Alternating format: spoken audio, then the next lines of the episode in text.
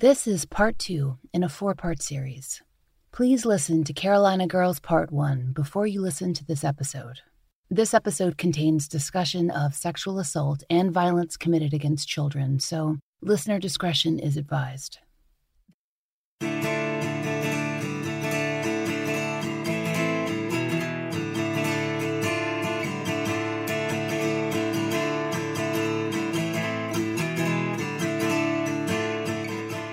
This is the fall line.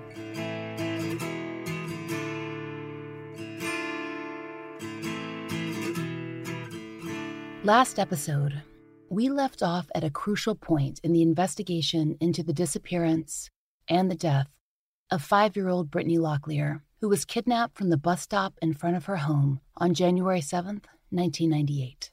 Brittany was living in the rural North Carolina county of Hoke, where her family had moved a few years before. Brittany had gone missing on a Wednesday morning when her mother, Connie, ran back to their trailer to use the restroom. When she came back, Brittany was gone. At first, Connie thought on the school bus, but a neighbor soon alerted her that a white man in a large truck, probably a brown one, had pulled up alongside the road. When he drove off, Brittany was gone. By the time Connie checked with Brittany's school and verified that she hadn't been on the bus, she knew what she had to do race to the Hoke County Sheriff's Office and tell them what had happened to her daughter. The searches began that day. As we reported last episode, Brittany's book bag and her overalls were found that first afternoon. But then, on Thursday, a terrible discovery. Brittany's body in a drainage ditch just about three miles away from her home. She had been sexually assaulted and then drowned. It's hard to think about the grief Connie and her family must have been feeling then. As a parent, you sometimes imagine what that loss would be like, but then you skitter back from the edge. You're not willing to sit with the raw, unending loss that would seep into everything. Connie Locklear Chavis, she didn't have to imagine that. By Thursday, January 8th, she was living it. She would be for the next 22 years. Even with the discovery of Brittany's body, the investigation was in its earliest stages. As in many other cases we've covered, Hoke County law enforcement began by questioning the family. So, when you very first heard that they had found her, did the police bring you back? I was at home when I found out. You were at home, and then did they continue to stay at your house and ask, continue to ask questions? No, ma'am. No, not that day. But the next day, yeah. The next day they were back. Yeah, I had to take a lie detector test like three days after she was buried. And your husband did too? Mm-hmm. And my father-in-law, yep. My ex-husband, yeah. At the time, was it really difficult to feel like they were focusing on you when you felt like they needed to focus on somebody else? You know, yeah, but they told me that they always have to go, you know, to the parents and eliminate them, you know. All of Brittany's family members passed their polygraphs. Even as those examinations were being conducted, the SBI and the sheriff's office were inundated with calls and tips and rumors more than they'd ever dealt with before. Special Agent Jack Tilley, who eventually left the SBI to become a police chief in a small town, later told reporters that it was overwhelming. In 2006, the Raleigh News and Observer published a long form article on Brittany's case. In that article, Author Laura Ehrenscheld describes Tilley's experience. Quote, in the early weeks, investigators took hundreds of calls each day. Tilley said investigators had neither the manpower nor the equipment to handle all those calls. They jotted notes on paper forms and tried to keep computer spreadsheets of all the leads, but some tips slipped through. Eventually, they were given assistance from the FBI, but it was months later, and the calls had slowed down. Leads dried up. Connie told us that she doesn't know everything that was reported to the sheriff during that time, though she has had to endure the rumor mill more than once. Let's go back to those very first days, after the family had passed their polygraphs. Even as they were ruled out as suspects, and before Brittany's funeral could be held, the county planned a massive roadblock. Connie tells us that the then sheriff, Wayne Byrd, announced on TV that this would be happening. It would have been about four days after Brittany disappeared, so Sunday. It was made clear that the authorities were looking for a brown truck. The FBI were in town at that point and working with the sheriff's office. In fact, within the week, they would have a suspect profile drawn up. Maybe the FBI felt it was important to announce the roadblock just to see who reacted. We can only guess. For the Chavis family, though, it was frustrating. They worried that whoever took Brittany was getting a warning and would avoid being caught. Can you talk about some of the things that you wish were done differently? I wish that uh the local sheriff at that the sheriff at that time would have not got on TV, and I told the people, uh, if you got a brown truck, don't come down Gainey Road. Stuff like that. A lot of stuff was mishandled. So in her case. So he was almost announcing that they had that roadblock up. Yeah, he told that what a roadblock was and all, and if you got a brown truck, don't come down there. Why would you do that? Why did he do that? Do you think? I I have never figured that out he done that. A lot of things were done that I did not like. But the Lord knows everything, and the Lord sees everything. As the investigation moved along, Eastern North Carolina mourned. Brittany Lynn Locklear's wake, which was held on January 11th, was perhaps the largest the county had ever seen. It lasted for five hours. According to reporter Laura Ehrenshield, Friends, classmates, family, and strangers dropped notes, gifts, and small keepsakes into her casket. Connie still remembers the size of the crowd. Several days after there was a service at, was it at her school? No, uh, her school wasn't big enough. Uh, her service was um at Turleton, the biggest school in Hoke County. That is one of the things that we recognized about this case. We have seen other cases, and for Brittany, it seems like people really showed up for her. Yeah. There were thousands of people at her service mm-hmm. at the mm-hmm. school. 6,000, but not everybody signed the book, so there might have been more. 6,000 six thousand at the setting up, what we call a setting up, like the night before, and like five or six at the funeral. Yeah. Yes, ma'am. What was it like to see so many people come together? Um, I was mostly out of it, you know, the whole time. You know. But it made me feel good, you know, to know that people cared. The setting up, which Connie tells us is a word for wake or visitation, saw more visitors than the school of Turlington had likely ever seen before. And the funeral, as Connie said, held the next day on the 12th and attended by hundreds, was led by a local minister. The Fayetteville Observer reported that he directly addressed Brittany's killer during the sermon. Brittany's classmates served as pallbearers, and she was buried in a small family cemetery on property owned by Connie's in laws. Connie was overwhelmed both with grief and the presence of so many people, so many reporters, so many questions. Were they able to hook you up with a doctor to see at the time to help you with any of that immediate trauma? No, I uh, took it upon myself to find me a psychiatrist because I need somebody to talk to. As Connie and her family operated in survival mode, caring for baby Brianna, and struggling to make it through each day. Law enforcement were questioning a number of locals. By and large, these suspects have not been publicly named, but Connie heard that certain people were given polygraphs. A few even told her themselves. There was talk of a suspect early on and a sex offender who'd been questioned, but that lead seems to have run out. How many brown trucks could there have been in the Hoke County area? By mid January, Sheriff Byrd released more information. This time, a profile of the suspect supplied by the FBI. Connie remembers some aspects of that profile, but the most complete description we found is from the Fayetteville Observer. They wrote that friends and family should look out for someone who had recently exhibited, quote, paranoia, irritability, sudden changes in appearance, or had suddenly begun to clean their car. Based on our review of profiles in previous cases, it seems reasonable to guess that the FBI thought that the perpetrator hadn't done anything like this before, that he would be panicking. At this point in the story, we want to pause and share some information that came to us on social media when we mentioned that we were working on this story.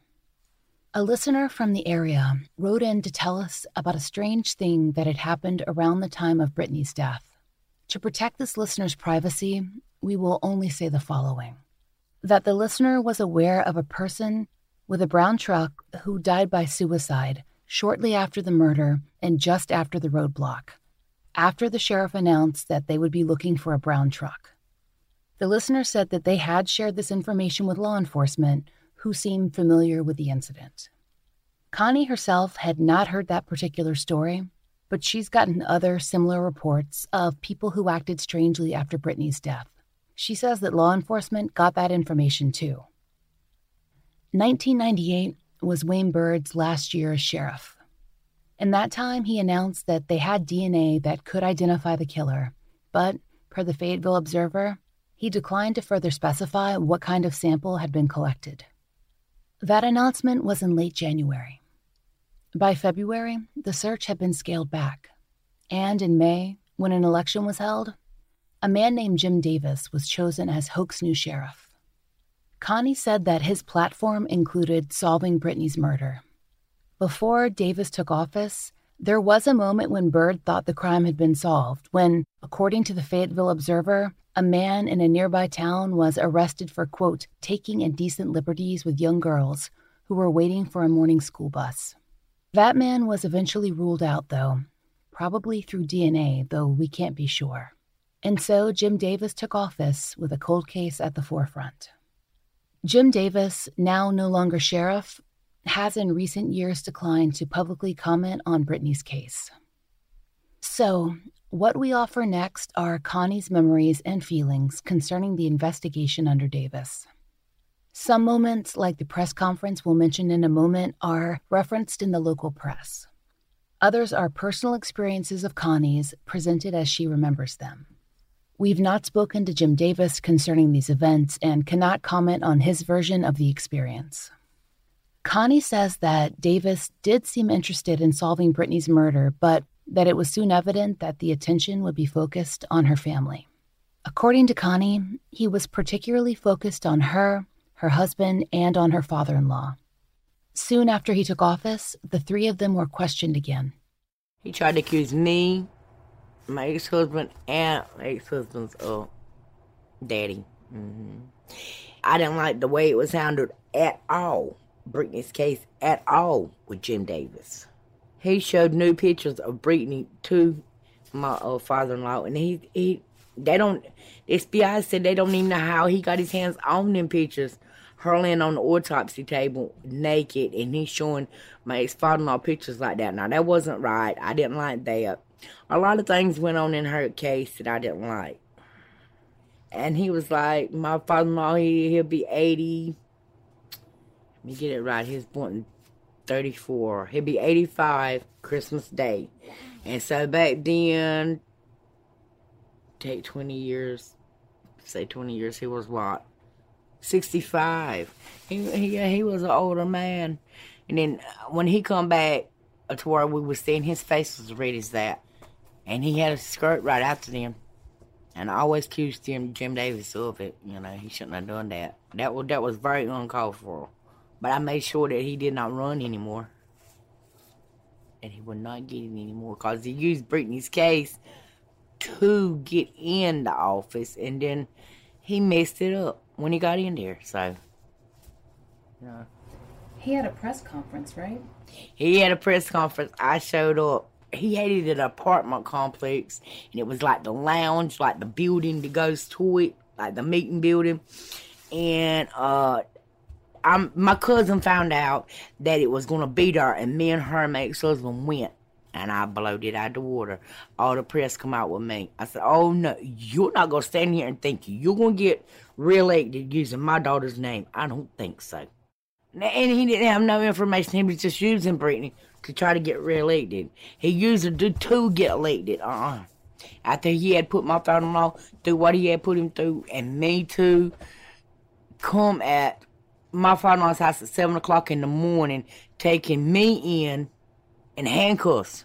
Son his deputies to come there and uh handcuff me and carry me in and uh you're uh not up on arrest but uh we need you to bring come downtown for the question for the uh, murder of Brittany Lynn Locklear. Yes, they did. Yes, he did. He done a lot. But I started slapping, but he said he was the sheriff for Hoke County. I said, that don't make you God Almighty. I'm trying to even come up with what he would think your role was. With the FBI now, when I took uh, the lie detector test, FBI looked at me and said, uh, you sure didn't shit and uh, bump her head in the tub and you went and threw her out there in the woods? And I went to hit the, the uh, FBI. And he said if I wouldn't have reacted like that, you know, he thought something was wrong. But now that Jim Davis, he just, oh, he made me mad. And he put me in another room like a little old room, and told my uh, told Brittany's daddy that uh, he was to arrest me. Don't worry about it. He had already arrested me because uh, Charles couldn't see me. They had us in different parts of the sheriff's office. They had me, Charles, and uh, my father-in-law. They, they never questioned nobody else in my family. They didn't. Which I'm not saying nobody in my family done it, but we were targeted. Me, Brittany's daddy, and his daddy. We were targeted, and I don't feel like that was right. Jim Davis, he just. And then I had lost a trailer. And he put a crime tape all the way around my trailer and went and told people that he found bloody clothes in my house. Had people talking about me and everything. Yeah, I've been through a lot since since that happened to Brittany. I've been through a lot. An opinion column published in the Fayetteville Observer echoes Connie's sentiments. Per the Observer, and this is a long quote, but stay with us. Quote Throughout his tenure, Sheriff Jim Davis has generated plenty of controversy and more than a few uncomfortable moments for the county as well. Most recently, Davis made a series of vague and confusing statements about new leads in the death of Brittany Locklear, a five year old girl who was kidnapped and murdered in 1998. Two weeks ago, Davis held a press conference to discuss the investigation, but it collapsed into a wave of embarrassment when Brittany's mother stormed angrily out of the session, claiming Davis was using the case to help his reelection effort. She was right. End quote. The newspaper archive lists no author for that column. Now, there was some talk of new information during Jim Davis's term. Local news mentioned a possible lead an inmate with information on the case, but that seems to have led nowhere. The district attorney later said as much. And by 2002, Hoke had a new sheriff, again, the third in four years. That man, Hubert Peterkin, he's still sheriff today, and Connie likes him. His detectives stay in contact with her. In fact, they'd stopped in not too long before we drove up to visit her, just to touch base. Peterkin declined to comment on this episode, but we can tell you something of what's gone on while he's been sheriff. In fact, there was a moment early on in his tenure when everyone thought Brittany's killer had been caught. A 2003 Fayetteville Observer article by Matt LeClaire offers details. LeClaire writes that a firefighter who worked in Fort Bragg, Kenneth Laundrie, was questioned in the case. Quote, caught the attention of investigators after his coworkers found pictures of Brittany in his locker. The discovery came following his arrest July 29th by Carthage police, who said that Laundry, disguised in a chemical suit and mask, had robbed a BB&T bank. End quote. Connie remembers hearing that he had a real photograph, but media reports said that it was a photo clipped out of the newspaper. According to The Observer, he drove a black 2000 model Dodge Ram, not the brown truck they'd been looking for, but it could have been replaced. However, he was eventually ruled out via DNA. And according to the Fayetteville Observer, investigators indicated in 2006 that, quote, they were no closer to solving her murder than they had been in 1998.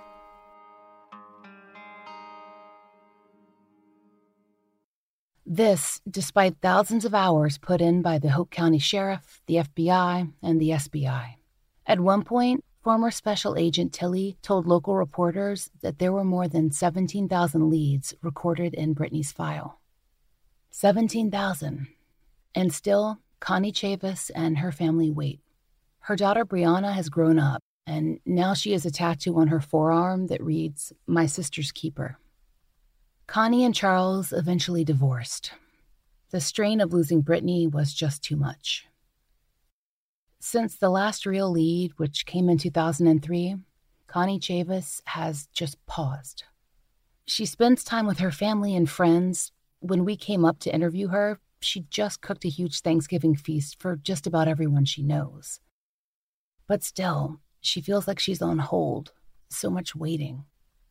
And she has the feeling that maybe, if they weren't Lumbee, if they'd been a different family, Brittany's case might have been solved.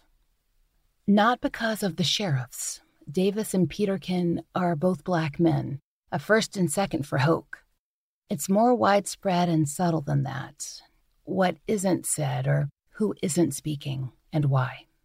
What role do you think that did play because she was Lumbee? Uh, to be honest with you, I'm thinking if she would have been another race, it would have been solved. So you've seen other kids in other circumstances get treated differently? Well, I, I've never known of anybody that lost a child the way I did, so I can't sit here and say that. So I can't I can't comment on that. But um I don't know. Hoke County's racist. So They're that- racist. They're yes. really, really racist. And it's a wonder if Jim Davis lasted as long as he did or Peterkin because they are racist. Like the Ku Klux Klan racist. She's also frustrated by the lack of national attention for Brittany's case. She thinks about victims like JonBenét Ramsey, who was also five. When JonBenét was murdered in 1996, the entire world stopped. Connie, like the mother of Shikimia Pate, who we covered in season five, she didn't see her own small child make the primetime news. And at the time, there were shows like America's Most Wanted featuring missing and murdered children's stories. So, where was Brittany? Why don't as many people know about Brittany's case?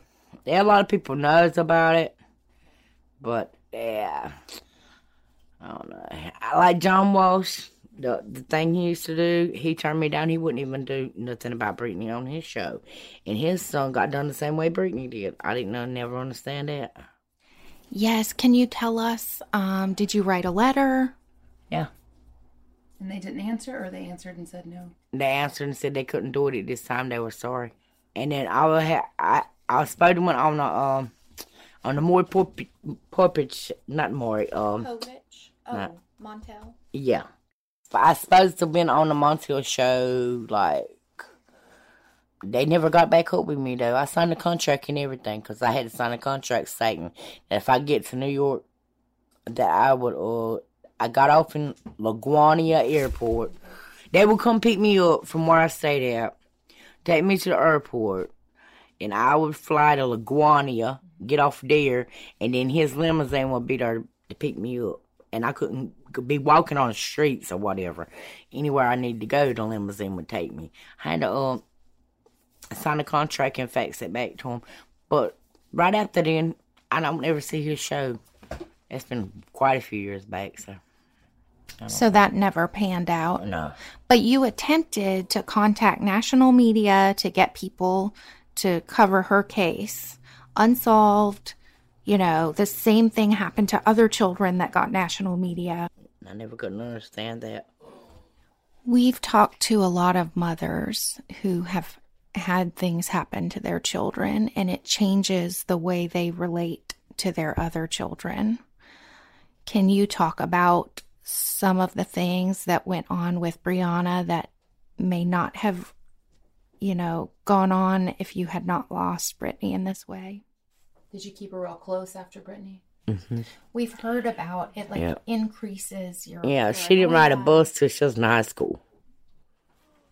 And I didn't want to send her to school at all. But I know if I did, you know, I'd probably get in trouble with law enforcement. So I sent her to school the last two weeks of kindergarten. And she got 25 awards and a trophy. She read 25 books and stuff. Would she describe you as a mom who's kind of strict, like because you want to know where she is and keep her close and keep her safe? Yeah, sometimes she gets aggravated with me and her daddy. because if she gets off work, I give her a time limit where she's supposed to be at home. Because, like I say, she works at night, and, you know. She likes that graveyard shift. Overprotective. Mhm. I tried not to be like that by Brianna. But her daddy is.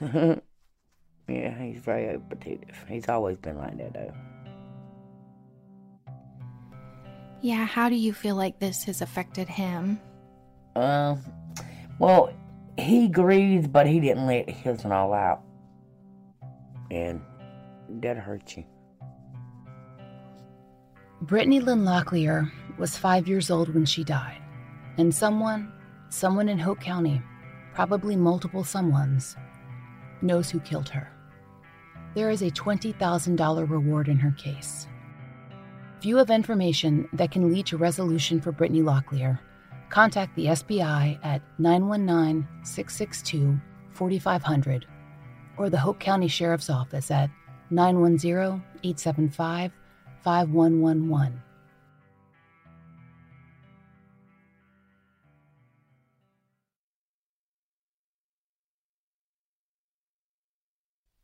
Now, we want to touch back, further back than 1998, on another Carolina girl.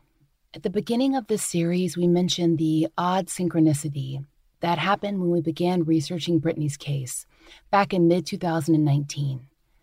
It's when we came across the story of another girl, one who had also disappeared from her own front yard. Now, she wasn't in Hoke County, not even close. Instead, she lived in York County, South Carolina, a square of towns and suburbs loosely strung around a college called Winthrop University and edging up against the North Carolina border. Eva DeBruhl lived a little ways outside Rock Hill, which was the town built up around the college, a place that students have been calling Rock Thrill since at least the 1980s. It's not metropolitan, plenty of creeks and land. Depending on which way the wind blew, there was a time when Rock Hill would be slammed with the acrid stink of the Catawba paper mill, which was in production only 17 miles away. So, not quite North Carolina, but close enough. Another case with the state line, easy to cross, easy enough to complicate an investigation.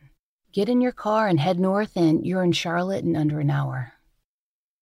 That would have put Eva more than three hours from Brittany, but there's nothing that leads us to believe their cases might be linked in the first place. Still, there are similarities the small towns, seeming like safe places, the lack of resolution. Eva disappeared in 1977 in the hot, flat valley of the middle of the summer. She was 15 years old. She had long, dark blonde hair and wore glasses in most of her school photos. Eva lived on family property that held two structures her home and then her grandmother's. In the larger home, Eva lived with her sister, her mother, and her father, who worked as a mechanic. Eva's family had already dealt with a terrible loss. According to CNN, her younger brother had been killed by a drunk driver just four years earlier, and he was just 11 and had been walking to a playground. Eva, barely a year older than him, was devastated, and so was the rest of the family. Fast forward four years, June 27th, 1977. Eva was home from school that summer with no part time job, so she had a lot of free time on her hands. The rest of the family, except for her grandmother, who was in her own home on the property, was at work that day. It was a hot, bright South Carolina morning. We know that Eva was wearing shorts, a flower print top, and flip flops.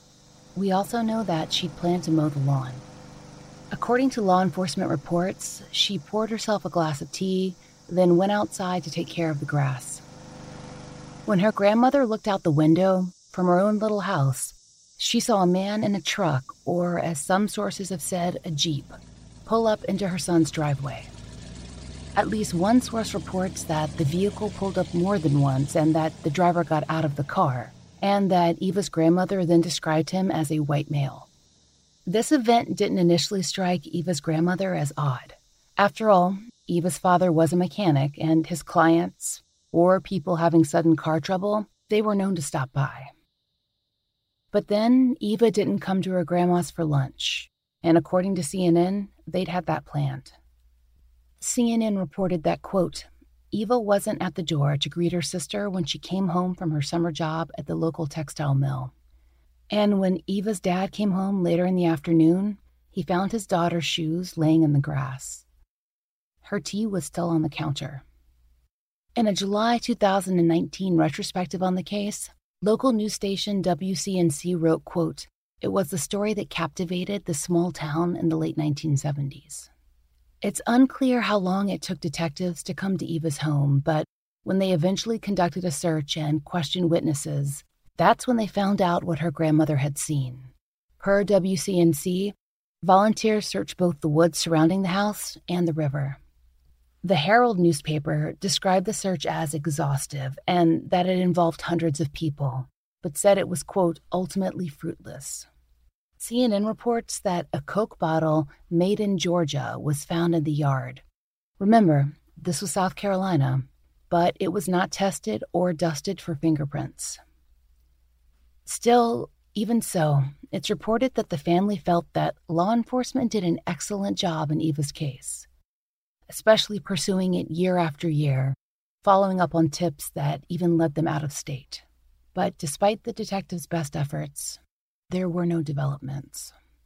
The Charley Project, among other sources, reported that Eva's father took her disappearance very, very hard. It said that he quit his job so he could spend all of his time searching for her. He didn't stop until his death in 1997. It's that same sentiment we've heard from other parents of missing children that they're afraid of dying without knowing what happened to their babies. Eva's case is complicated by a number of tragic and infuriating factors, none of which are the fault of her family or law enforcement. Her case attracted a lot of local attention and inspired a number of people in and out of state to call in false leads and threads and even make extortion attempts, claiming they had Eva if only the family could hand over $15,000. Perhaps most famously, Eva's case is one of the many tainted, directly or indirectly, by the confessions of Henry Lee Lucas, a man who was once viewed as the most prolific serial killer in the history of the United States. He confessed to hundreds of crimes, along with his sometimes traveling companion, Otis Toole, and even said at one point that he'd been trained as a kind of satanic assassin. In more recent years, there's been much criticism of departments who were so eager to close cases that they'd believe anything Lucas had to say, even as he was fed information on those crimes. When many of Lucas's confessions were disproved, it didn't necessarily mean that those hastily closed cases were open and active again. Now, Eva's case was viewed as a possibility by York sheriffs who, according to the Associated Press, actually traveled to Texas to interview Lucas, but they never thought that he was a truly strong candidate. To quote the 2017 article, they told locals that evidence didn't match. Eva's family were, in a sense, luckier than most. York wasn't looking to quickly close Eva's case, and they were actually looking for her killer. According to the Herald, York County sheriffs eventually excavated a well on the family's property, and they've kept up with technological advances, including submitting the DeBruhl's family DNA to each law enforcement database that's been established year by year. The state newspaper reported that in the late 2000s, human bones were found in the York County area, and it briefly looked like there might be a break in Eva's case. Those bones weren't Eva's, but they did revive public knowledge about her case because by that time, social media was booming and the story could be shared. The Herald quotes Eva's sister, Tammy, quote, You have to remember that 40 years ago, technology was not what it is today. I firmly believe that if it happened today, the technological advances would have solved this crime. We would know. Now we have cell phones, cell phone pings, credit card trails, all the things that help police catch people. The police have done a superb job, but in 1977, technology was totally different. End quote. Tammy carried on the search for Eva after their father's passing. She reported that Eva, who was the baby of the family since her brother's death, was, quote, precious. That she loved children and singing in the church choir, and that she could recite the Bible from memory. Quote, she was so sweet and innocent. Now, Eva was a working class girl from a deep South county with a limited budget, and she hasn't been cemented in our cultural consciousness. Few cases from the 1970s have. If not for a dedicated family and dedicated local police, there wouldn't be anything left of her case in our contemporary record. Her connection to Brittany Locklear is situational. A girl in her own yard, taken by a man in a truck in the daytime when we all expect to be safe. Suspects ruled out, but rumors still flying. The thing that separates them as cases is the treatment of their families, and after all these years, the solvability. We know that in Brittany's case, DNA is available. It's been used to rule out at least one suspect. How many people are the Hoke County authorities trying to rule in? Have the polygraphs that were given to locals been reviewed? Rumors followed up on? Initial suspects re questioned? Maybe to solve this case, we start with a simple, essential question How did Brittany's identity as an Indigenous child affect the presentation, the investigation, or the community reaction to her case in the first place? It's time to find out. Brittany's family has been ruled out more than once. But what about others in Hoke County? Just this January, Connie Chavis faced down the 22nd anniversary of her daughter's kidnapping and death. If you have information to share with the family or with law enforcement, perhaps you can help prevent a 23rd year without answers or resolution. Again, if you have any information, please call the Hoke County Sheriff at 910 875 5111. Next time on the Fall Line, we continue our Carolina Girl series with the case of Nishan Huff of Greenville, South Carolina and other women and girls in the Carolinas whose murders remain unsolved. This season, we'll also look at the disappearance of Aaliyah Bell from Rock Hill, the most recent case that we've ever covered. To learn more about the history and the current culture of the Lumbee tribe of North Carolina, follow the link in our show notes to the tribal government website. We've also included a link to the Coalition to Stop Violence Against Native Women. We'd like to thank all the listeners who've taken the time to support our sponsors, leave us reviews, or support our show directly on Patreon. We couldn't do it without you. Special thanks to Angie Dodd. Thanks also to Dr. Malinda Maynor Lowery, and remember to check out her books, which are linked in our show notes. The Fall Line is created by Laurah Norton and Brooke Hargrove, and is produced and mastered by Maura Currie. Written, researched, and hosted by Laurah Norton, with interviews by Brooke Hargrove. Our research assistants are Haley Gray, Kim Fritz, and Jess Watford. Content advisors are Brandy C. Williams, Vic Kennedy, and Liv Fallon. Theme music is by RJR. Find our merch in the Exactly Right Podswag store, and a portion of our merch proceeds is donated to support the work of the DNA Doe Project. We'll be back next week with part three in the Carolina Girls series. We hope you'll join us then. If you want to hear more of the Fall Line in the meantime, check out our new full length early access releases on Stitcher Premium. You'll hear those standalone episodes and miniseries long before they hit the main feed, and you'll also have access to ad free versions of our upcoming regular releases. If you want to access those episodes, go to StitcherPremium.com and sign up with the code LINE, L I N E. You'll get a free month of premium listening, which means an ad free experience in Stitcher, our early access episodes, and you'll be supporting our show too. That's StitcherPremium.com, promo code LINE.